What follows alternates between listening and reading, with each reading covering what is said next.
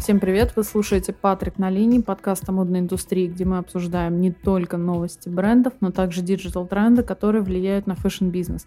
С вами Карина Миленина, контент-маркетолог. И Анна Махорина, фэшн-журналист. Мы уже получили первые отзывы после пилота и сделали вывод, что нам стоит делать больше новостей и слегка укоротить основную часть. Так что сегодня мы обсудим плюсы и минусы диджитал-моды, а также новости из мира 3D-одежды. Новый закон GDPR, который очень важен для фэшн-индустрии, и почему он важен, мы тоже сегодня расскажем. Плейлист для онлайн-шопинга от 12 Storeez. И новые возможности мессенджера в Инстаграме. Мы решили основной блок сегодняшнего подкаста посвятить диджитал-моде не просто так, потому что за последнюю неделю-две а, просто нас бомбят новостями о 3D-одежде. А, мы собрали некоторые из них, которые нам показались интересными. Первая а, новость о том, что российский маркетплейс цифровой одежды Replicant Fashion создал Telegram-бот. В этом им помогал разработчик 3D-сканирования Texel. В общем, этот Telegram-бот позволяет примерить цифровую одежду. А, бот бесплатный, а, запомните это, потому что дальше будет новость про аналогичную фичу, но почему-то платную. Новый Telegram-бот а, сравнивают с адвент-календарем, потому что там каждый день появляется новый лук, который вы, собственно, можете примерить. Я, к сожалению, почему-то еще не скачала. А, туда можно только по инвайту попасть, поэтому я еще... Как в Clubhouse. Да. А, я уже видела в Инстаграме у некоторых редакторов, например, редактора Бин, а, фото. Возможно, оттуда прям можно скачать фото, как ты примеряешь это платье или любую другую одежду. А, вообще, репликант делает Регина Турбина. Мы с ней общались. Она очень быстро развила свою эту мультибрендовую платформу. Она запустилась как раз-таки год назад, когда началась пандемия, даже чуть позже, уже к концу весны. И вот она прям трудолюбивая девочка. У нее уже вышел коллаб с Пумой, а, российский локальный, где они подготовили три цифровых лука, а, одели в них там чуть ли не 100 инфлюенсеров. В общем, это был такой громкий запуск. И у нее на платформе постоянно появляются новые какие-то марки российские, а может быть даже и не российские. И вообще они себя позиционируют как первый маркетплейс. Хотя есть еще, например, Dress X, который делают а, хотел сказать, в Украине. Нет, его делают просто украинские создатели, но, по-моему, в Кремниевой долине. Ну, в общем, в Лос-Анджелесе. Слушай, а подскажи мне, пожалуйста, а какой, какая конечная цель? Потому что, например, пока я, если мы будем мыслить глобально, я там вижу какое-то да, будущее, где мы будем подключаться к виртуальной реальности, и там нам действительно нужна будет, э, ну, соответственно, виртуальная одежда. Но Какую цель, кроме как развлекательную, сейчас могут преследовать э, бренды именно в 3D-одежде? Я предлагаю как раз-таки обсудить это, когда мы все наши новости перечислим о диджитал-моде и, собственно, поговорим про плюсы и минусы диджитал-одежды, потому что есть о чем поговорить. А, я вспомнила, что а, это может помочь тебе, когда у нас будет видеоподкаст, ты просто попросишь сделать себе прическу, платье, Макияж. и будешь сидеть. Да, да, красивая. Ну, слушай, из последних новостей, которые я слышала про виртуальную одежду, это то, что Gucci продают свои кроссовки, по-моему, за 12 баксов. Вот, то есть у вас есть возможность купить э, виртуальную обувь. Но, насколько я знаю, та же функция есть э, и всегда была у Ламоды виртуальной примерки, только они почему-то ее осуществляют бесплатно. Хотя, насколько я знаю, делали одни и те же ребята. Вообще интересно, у меня даже нет мыслей, зачем они это сделали платным. Возможно, знаешь, потому что все, что мы обсуждали до этого, там реплика, ламода, это такой немножко масс-маркет и middle сегмент, а Александр Микеле такой, Александра, ну, я сделал кроссы, и почему они должны быть бесплатными, если это Гуччи? Еще одна новость из этой же категории. Дизайнер Алена Ахмадулина — празднуют в этом году 20-летие, кстати, своего бренда. Поздравляем. Они отметили свой юбилей а, онлайн-презентации 3D-коллекции. Это не первая коллекция Ахмадулины, они прям супер молодцы в этом плане. А, они как раз-таки уже практически год этим занимаются. У них и выходила аватар или виртуальная модель, такая девушка в кокошнике, они ее сделали. А, и коллекции выходили у них сейчас, по-моему, можно зайти прямо на главный сайт, обычный интернет-магазин, и там будет а, раздел с виртуальной одеждой. Единственный момент, что она у них достаточно дорого стоит для одежды, которую нельзя потрогать. Там из серии платья по 8 тысяч, но мне нравится их исполнение. Мне тоже очень нравится, потому что я когда видела видео именно этой 3D-коллекции, вот это вот чисто поле, русские мотивы, и появляются... Вообще, на самом деле, это немножко крипово выглядит сначала. Я ну, не могу это не сказать. Но потом, когда в конце, когда их одежда начинает из просто там таких безликих 3D-моделей, она начинает окрашиваться в какие-то цвета. Я просто представляю, насколько это сложная работа с точки зрения, по-моему, 3D-визуализации. Я просто представляю, насколько это сложно, сколько сил в это вложили. И я не уверена, что другим брендам стоит это прям как под копирку повторять, но как э, э, лишний повод для того, что не нужно бояться экспериментов, не нужно бояться каких-то новых вещей. Вот тут мы, собственно, и перешли к плюсам диджитал моды. Один из них это как раз э, то, что 3D-одежда — это клевый инструмент для маркетинга. Это действительно вау-эффект. Покупатели относятся сейчас к этому как к чему-то необычному. Я прям призываю этим пользоваться, потому что сейчас и так очень сложно выделиться как раз-таки в постоянном мелькании рекламы, э, съемок и так далее. Вот такие новости, их и издания берут с удовольствием, насколько я вижу, прям вот эту 3D-коллекцию Ахмадулиной, прям везде, по всем телеграм-каналам, по другим каким-то медиаисточникам. Если говорить о других каких-то преимуществах диджитал-моды, конечно, ее называют более экологичной, чем традиционное производство одежды. А при этом все же есть небольшое «но», мы понимаем, что для того, чтобы нарисовать одно платье, это действительно несколько часов работы 3D-художника. А, это определенные мощности компьютера, которые больше всего затрачиваются, собственно, когда идет рендеринг этой модели.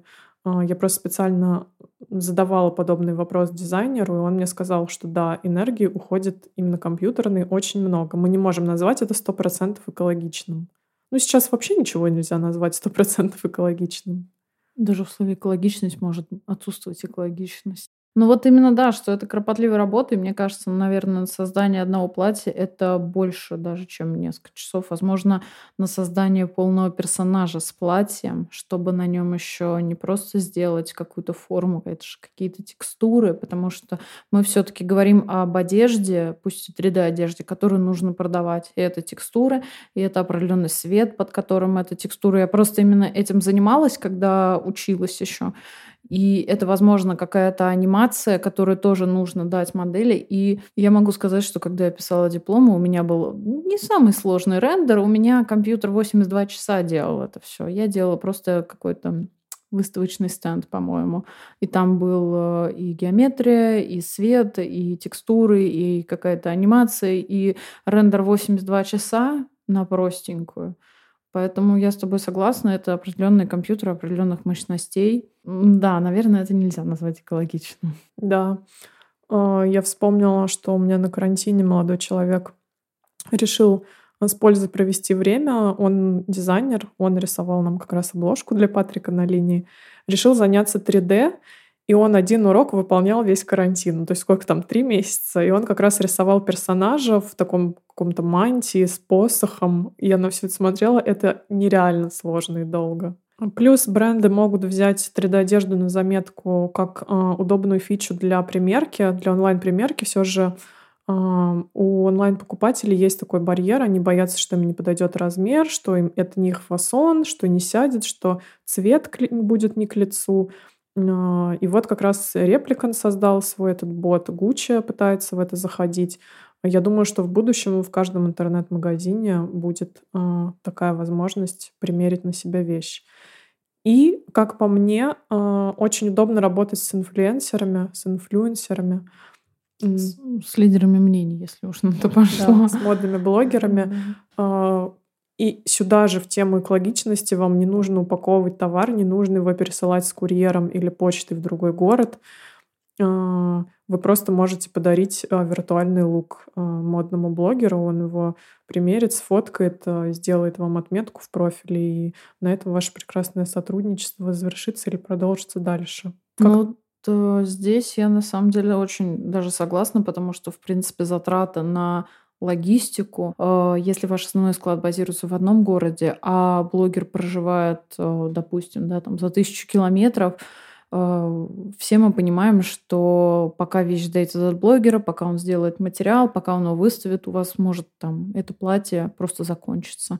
Иногда бывает так, что вещи присылаются не по бартеру, а, допустим, блогеру присылаются определенные вещи, которые он выберет просто для того, чтобы снять материал, и потом он их возвращает обратно. То есть это тоже какое-то время на, опять же, ту же логистику, которую бренд должен потратить. Я уже не говорю о том, что есть э, такая, скажем так, опасность, что блогер может прислать вещи уже неподобающего вида. Нетоварного. Нетоварного, да. Такое действительно бывает, и иногда это может быть не его вина. То есть при транспортировке вещь может повредиться, если у вас не одежда, а, например, э, что-то там другое, какие-нибудь аксессуары. В общем, то, что можно повредить при каком-то скажем так, прессовании. Вспомнила, что в прошлом году как раз на карантине бренд, где работала, сотрудничал. Мы решили заколабиться с как раз-таки маркой украшений, и они доставили их мне домой, и я их потом доставила им обратно. Это все было с курьерами там Яндекс или у кого там Деливери, у кого там курьеры эти, достависта. И потом уже, после того, как украшения ушли, мне основательница этого бренда пишет, а, нет, она мне не пишет. Я сама решила зайти на их сайт и узнала, что они стоят по 20 тысяч рублей, типа, за колечко. Я такая, блин, и они просто с доставистой, а там целая коробка этих украшений. Вот так вот туда-сюда пересылают такие просто суммы. Поэтому брендам это хороший повод присмотреться к данным технологиям и подумать об еще одном специалисте в свою команду. А ведь есть еще красные дорожки, которые, кстати, сейчас проходят в полу офлайн, в полу диджитал формате и всякие вот эти дорогущие кутюрные платья, украшения Cartier за какие-то миллионы, просто миллионов. Действительно же сейчас можно просто той же Зендае прислать домой в Лос-Анджелес какой-нибудь, ну, просто посадить на нее это 3D-платье и все, и на этом успокоиться. Когда-нибудь, интересно, звезды согласятся на такое? Мне кажется, они как раз на это и согласятся. Потому что компании готовы вкладывать большие деньги. А, в том, чтобы либо крупные лидеры мнений, либо звезды, актеры продвигали эту технологию. Звезды захотят быть на, скажем так, на гребне волны. А, общалась недавно с 3D-студией, которая занимается, собственно, а, рендером одежды виртуальной. И они мне еще привели такой плюс, как создание контента. И действительно, я зашла к ним на страницу в Инстаграме, и я очень залипаю на видео, где одежда ну, она повторяет силуэт человека, но человека там нет, и как будто идет там такая кофточка, под ней идут сапожки, и ты прям реально на это залипаешь. И, собственно, действительно, когда сейчас такой кризис идей у марок одежды, аксессуаров и обуви, очень клево просто сесть и подумать с дизайнером, какое клевое видео или какую клевую вообще картинку вы можете сделать. И опять же, это к вопросу о инструменте маркетинга, о котором мы уже говорили, что зрители, читатели, подписчики действительно будут на это реагировать. Но э, как человек, который в бренде работал и в целом представляет, сколько все это стоит, и сколько у марок вообще затрат, я понимаю, что это ни разу не экономно. То есть, мне кажется, даже собрать полностью съемку под ключ, возможно, будет в какой-то раз дешевле, чем э, дать задание 3D-дизайнеру, и он вам потом такой ценник озвучит, что вы подумаете, блин, я бы лучше каталог отсняла на эти деньги. Я считаю, что не все компании это будут делать, потому что все-таки 3D-технологии — это что-то такое слишком сильный выход за рамки. Это, по сути, возвращаясь там, к тому же ТикТоку, о котором мы говорили, не все бренды готовы нарушать привычный вот этот tone of voice, 3D-технологии для многих брендов, которые просто делают красивый визуальный контент, они не готовы выходить за такие рамки. Это очень большие затраты, на, на идею, на, на то, что человек да, все это сделает. Он же не просто сядет и сделает, он это делает по определенному ТЗ. И нужно заплатить за работу человека, за работу техники, с которой, соответственно, это все будет делаться. И пока что компании, возможно, не видят э, особой эффективности в этом. То есть это скорее больше как инфоповод, что вот мы сделали – Но как еще один полноценный инструмент маркетинга, мне кажется, многие его еще не рассматривают. Или инструмент делать контент. Угу. Ну и вот, собственно, мы плавно переходим к минусам. А, мы понимаем, что 3D-одежда, какой бы эффектной она ни была на картинке, совсем неприменима к жизни, потому что она не защищает от холода, в ней нельзя прийти к бабушке на юбилей, э, ее нельзя потрогать. В общем, ничего с ней нельзя сделать, кроме как выставить эффектное фото в Инстаграме. Но это сейчас, в 2021 году. Что там будет еще через 10 лет? Возможно, Карина права, мы все будем жить в виртуальной реальности, у нас будут свои аватары, которых мы как раз будем в эту диджитал одежду одевать. Но сейчас факт остается фактом, что это про красивую картинку, но никак не про то, чтобы одеться этой, в это и выйти на улицу. Ну и когда, например, мы возвращаемся к Гуччи, да, говорим о том, что это очень дорого сделать бренду, мне как покупателю, например, как бы сильно я не любила бренд, я не вижу какого-то для себя поинта покупать виртуальную одежду, кроме как один раз, знаешь, где-нибудь э, э, хайпануть и все по сути, я не смогу это действительно никуда примерить. Мы оказываемся, как вот э, есть отличный, да, вот это вин-вин, а здесь, по сути, получается луз-луз. И я не могу ее купить, потому что это очень дорого для меня. И как бы бренды тоже можно понять, потому что произвести такую вещь, это тоже очень дорого. Это даже не просто один визуализатор, это еще до него стоит целая команда, которая это платье придумала, они сделали, да, там какое-то ему ТЗ, это тоже несколько специалистов. И только потом это уже дается человеку, который это визуализирует, и далее это дается человеку, который это все выкладывает. Да, но с другой стороны, для люксовых брендов, точнее для потребителей, это клевая возможность носить люкс за какую-то приемлемую цену, за те же 12 долларов за кроссовки Gucci. Вот об этом, мне кажется, мы забыли. Так как мы с тобой просто не, ну, не мечтаем о ремне Off-White или там, не знаю, Вообще ни разу. А, кроссовки Gucci за 12 долларов — это очень привлекательно. Можно даже было бы их себе купить, знаешь, просто для теста. То есть вот я себе купил кроссовки Gucci, но как мы говорим про вещи Ахмадулиной за платье за 8 тысяч, я считаю, что вот как раз это дорого. What are you looking at? А, я вот недавно слушала прямой эфир а, такой бренд российский Mellow. А, мы с ними хорошо дружим, и они рассказывали, из чего складывается цена на вещь в, Россию у локального бренда. Там миллион издержек, и типа наоборот, они просят не сравнивать нас с масс-маркетом. Там самый главный прикол во всем этом, что маленькие объемы. То есть, когда ты покупаешь немножко ткани, немножко фурнитуры. Это дороже. Да, это выходит дороже, чем Meditex, который хреначит просто вещи в промышленных масштабах.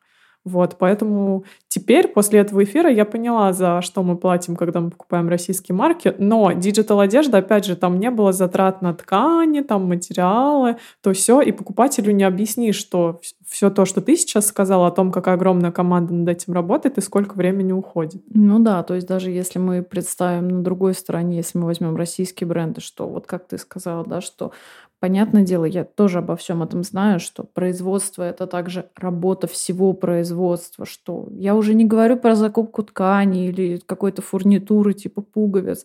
Это затраты на офис, на офлайн магазины, аренда безумно дорогая в, в торговых центрах.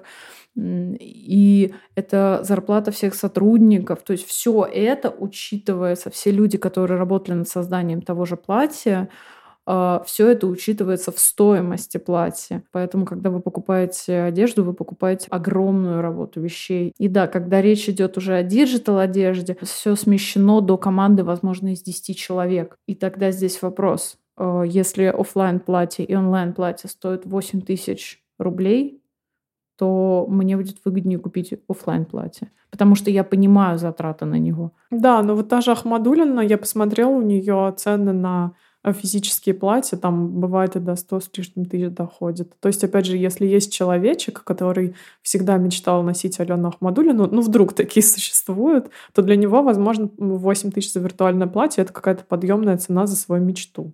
Ну, это так же, как 12 долларов за Гуччи, в принципе. Да. Мы так углубились в тему ценообразования российских брендов, а, и подумали, что было бы круто сделать, возможно, подкаст об этом. Если вам было бы интересно, пишите нам в комментариях, где в социальных сетях.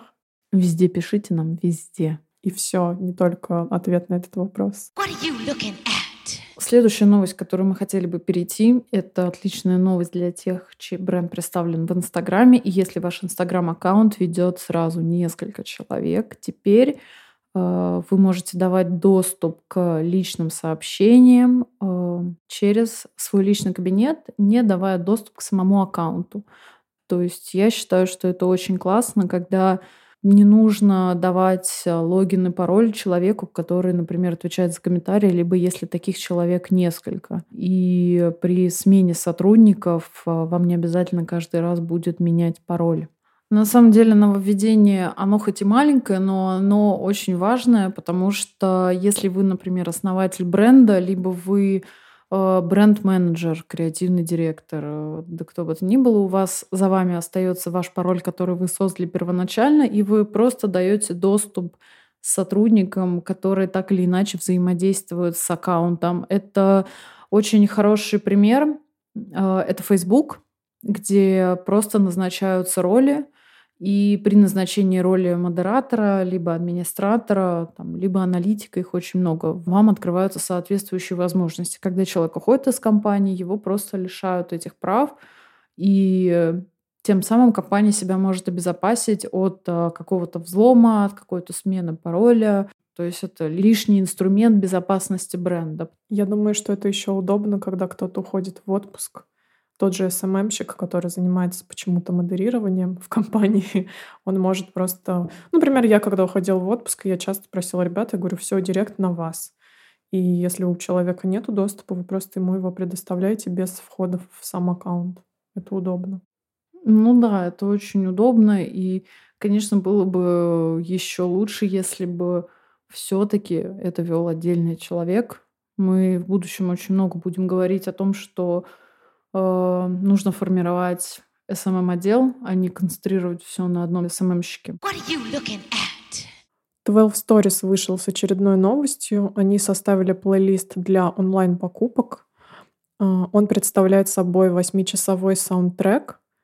Мы нашли его с Кариной на Spotify сейчас. Э, у меня, к сожалению, с музыкой очень большой пробел. Я там знаю только Эми Уайнхаус, MGMT и Мак Демарко. Карина знает там еще кого-то. Да, я знаю гораздо больше групп, которые мне нравятся, которые я слушаю именно не отдельными треками, а именно целыми исполнителями. Вот.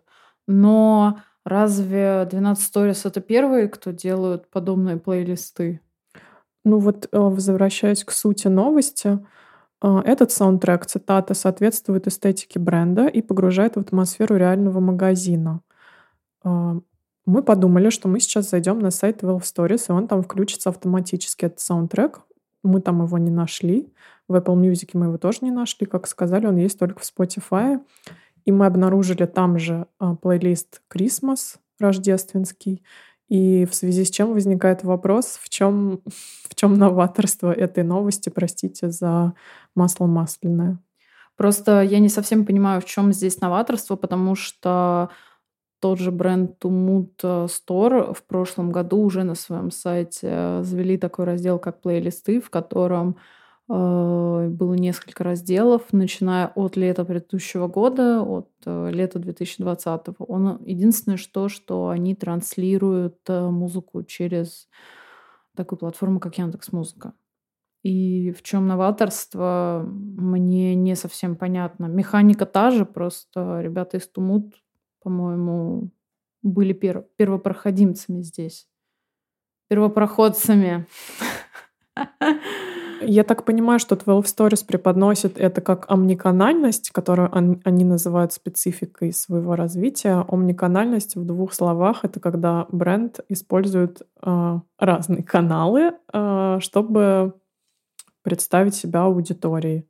Ну вот на примере нашего подкаста, если не на примере бренда, а на примере подкаста, вот Карина хочет снимать видео, хочет записываться в Клабхаусе, хочет использовать новую фичу Телеграма с комнатами и хочет устроить Патрик на линии 360 градусов. Но Карина при этом абсолютно не хочет краситься, поэтому если мы когда-нибудь доживем до э, видео подкастов, то либо вам придется смириться с тем, что я сейчас э, в пижамной рубашке и с пучком на голове в очках это записываю, Вот, либо, либо мы что-нибудь придумаем. Омниканальность это, конечно, хорошо. Я надеюсь увидеть ребят на всех стриминговых площадках для музыки, потому что если они говорят, что они омниканальны, нужно учитывать, что, наверное, их аудитория сидит э, на той же Apple Music, вот, либо там на Яндекс Музыке. И я очень-очень, ребята, жду вас в ТикТоке, потому что если вы омниканальны, то почему вы до сих пор не там? Ну вот зато они говорят о том, что они работают над ароматизацией магазинов. Да, я, кстати, видела у них сейчас какое-то такое табло, по-моему, есть в каждом магазине, где ты можешь зайти в примерочную, выбрать, а, как в интернет-магазине, свайпать вещь, и тебе ее просто приносят э, в твою, скажем так, кабинку примерочную. Идея классная, но я не совсем понимаю ее посыла, наверное. Может быть, это антиковидные меры. Ну, так человек все равно входит в магазин и проходится до примерочной. Вот. Да. Могу сказать, э, как человек, который часто сталкивается с проблемой, что, ну, в общем, я захожу, меряю вещь, мне не подходит размер, и я очень стесняюсь высунуться и прокричать «Девушка, принесите мне эску». И мне бы такое табло очень помогло. What are you looking at? Кстати, о сайтах. Карина принесла в клювике новость о том, что обновился GDPR. А, что значит эта страшная аббревиатура, она нам сейчас расскажет. На самом деле тема действительно сложная, но при этом она очень важная, потому что GDPR фактически это закон о хранении персональных данных, э, который э, преимущественно распространяется на территории ЕС. То есть э, если ваши клиенты, если у вас есть интернет-магазины, ваши клиенты это жители Европы, скажем так, а, то вы должны по-хорошему его соблюдать. Вот. И его обновили впервые с 2018 года. А, там очень э, достаточно серьезное обновление касаемо куки-файлов. И чтобы вы понимали, куки-файлы — это вот эта вот табличка, которая у вас возникает внизу сайта, когда вы впервые на него заходите. Э, я не буду особо углубляться, потому что если мы начнем углубляться в эту тему, нам нужно будет делать отдельный выпуск. И, возможно, мы его сделаем, потому что все-таки нас слушают люди, у которых собственные бренды с интернет-магазинами. Ваши покупатели оставляют свои личные данные, и вы используете личные данные пользователей, чтобы э, какую-то рекламу на них делать, либо как-то улучшать сайт. Вот. Но я бы советовала хотя бы поверхностно сейчас э, почитать, потому что на самом деле сейчас это такой, знаешь, э, хайп больше, ну, наверное, даже больше не хайп, это лишний повод гордиться, что а, мы компании, которые полностью соблюдают GDPR, и это реально очень круто, потому что европейцы на самом деле считают, что вообще никакие данные пользователей не нужно считывать, вот. Я все-таки думаю, я вот сейчас говорю, и в моей голове крутятся миллионы мыслей. Я думаю, что мы все-таки с тобой сделаем отдельный выпуск про это. А вам я советую почитать подробнее. И важным поинтом в этой ситуации считается то, что они расширили такое понятие joint controller, э, которое автоматически приравнивает ваши социальные сети и людей к которые э, их ведут к определенным представителям, которые хранят персональные данные. Если ваши подписчики оставляют свой телефон, свою фамилию, имя, отчество а, и другие контактные данные, они приравниваются, соответственно, человек, который ведет социальные сети, он также ответственен за хранение этих персональных данных. По сути, мы можем связать э, вещи про мессенджер Инстаграм и про этот закон, потому что они отчасти взаимосвязаны. Да, это правда. А, то есть даже модератор несет ответственность за все эти сообщения, которые он получил в директ. А, я еще подумала о том, что это вообще а, клевая новость с точки зрения вот этого всеобщего тренда на экологичное сидение в интернете и в социальных сетях. Ну, типа, знаешь, сейчас же много говорят о том, что вот рекламы стало так много, я даже не знаю, блин, как это сформулировать.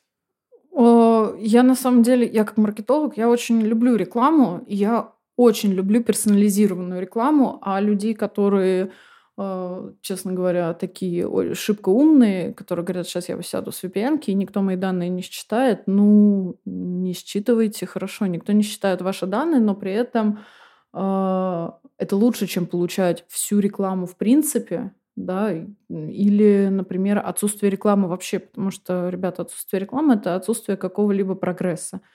Вот. И когда ваши там э, гуляния по сайту считываются, они считываются не для того, чтобы проследить за вами, они э, анализируются только для того, чтобы улучшить сайт, чтобы э, пользователям было удобно пользоваться сайтом, вот. Тема на самом деле действительно сложная. Предлагаю отдельно о ней поговорить, потому что у меня есть много контраргументов тому, что ты сейчас сказала. Ну, я знаю людей, которые действительно ставят себе какой-нибудь адблок и прекрасно себя чувствуют, и они имеют на это право полное.